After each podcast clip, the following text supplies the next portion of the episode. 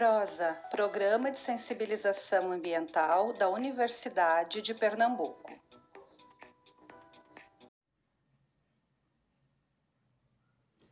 Prosa, atentos às várias formas de olhar. Informações sobre a Covid-19 à população com deficiência visual. Formas de prevenção. Cuidados com o seu cão-guia. O cão-guia também deve ser higienizado. Isso também deve ser feito imediatamente ao entrar em sua residência.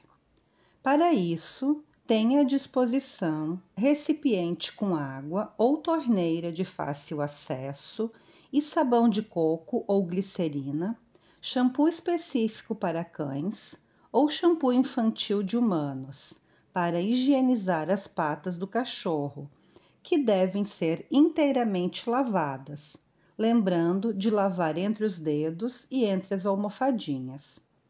Jamais utilize detergente ou álcool 70% para higienizar as patas do cão-guia. Depois de lavar, enxugue as patas do cão-guia com um pano seco, atentando para secar bem, especialmente entre as almofadinhas, para evitar problemas na pele do animal. A secagem pode ser auxiliada com um secador de cabelos, mas atente para a temperatura ser morna, para não queimar a pata do animal.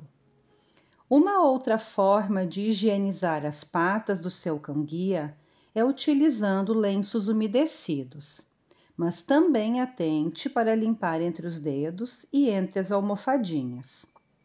Para cães com pelagem comprida, como por exemplo o Golden Retriever, é indicado fazer a tose higiênica e tosar a pelagem da cauda. Além do cão-guia, é necessário que a guia e a coleira do animal sejam higienizadas com álcool 70 ou água e sabão. Se cuide e proteja seu amigo cão-guia. Autoria do podcast Prosa, Programa de Sensibilização Ambiental da Universidade de Pernambuco, coordenadora professora Simone Ferreira Teixeira assistente social e audiodescritora Rebeca de Albuquerque Castro e médica veterinária Mariana Teixeira Tilmo. Validação José Edson da Silva. Locução Susmara Silva Campos.